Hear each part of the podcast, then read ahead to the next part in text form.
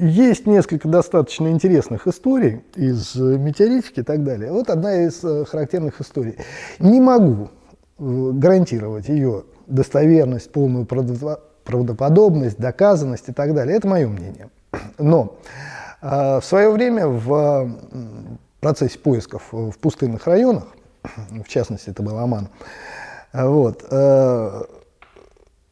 обратили внимание на одну очень интересную вещь. Э, то есть э, были находки достаточно редких метеоритов, был, был и Луна, была и Луна, и Марс, были множество ахондритов всяких, были углистые хандриты, и не было железа. Вопрос почему? Э, вполне определенная вещь. Может быть, это можно связать с археологией, может быть, нет, но тем не менее существовали караванные пути – Железо в, то, в те времена э, было настолько редким, настолько ценным и дорогим, что просто-напросто в процессе передвижения по пустыне люди его собирали. Вот. И чем очень сильно объедин... Э, объединили данную область именно метеоритным железом. И, соответственно, второй момент, о котором я хотел непосредственно рассказать.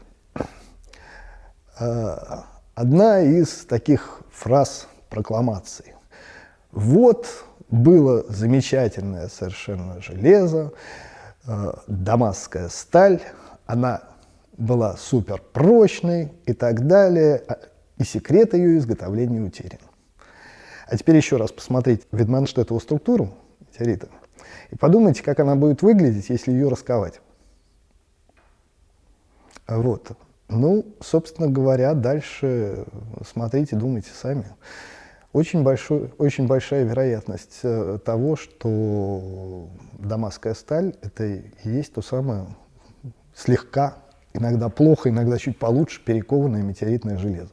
Причем перековывали его, скорее всего, для того, чтобы убрать оттуда включение, каким-то образом их раздробить и улучшить качество. Э, сказать, что этот Дамаск э, прям-таки великолепен нельзя, но он однозначно будет лучше, чем то железо, которое можно было произвести существующими способами. То есть то же самое, тот же самый кричный способ производства. Понятно, что то железо, которое оттуда выйдет, оно будет хуже по качествам. Хотя метеоритное железо для изготовления орудий труда или оружия ну, далеко не лучший вариант. Но это, опять же, с сегодняшних представлений. Что было тогда, трудно сказать. Не могу э, утверждать, что, это, утвержд... э, что данное предположение абсолютно верно, потому что, честно говоря, мне неизвестна работа, пробовал ли кто-нибудь определять содержание никеля в образцах дамасской стали того времени. Но вполне возможно, что это было бы интересно.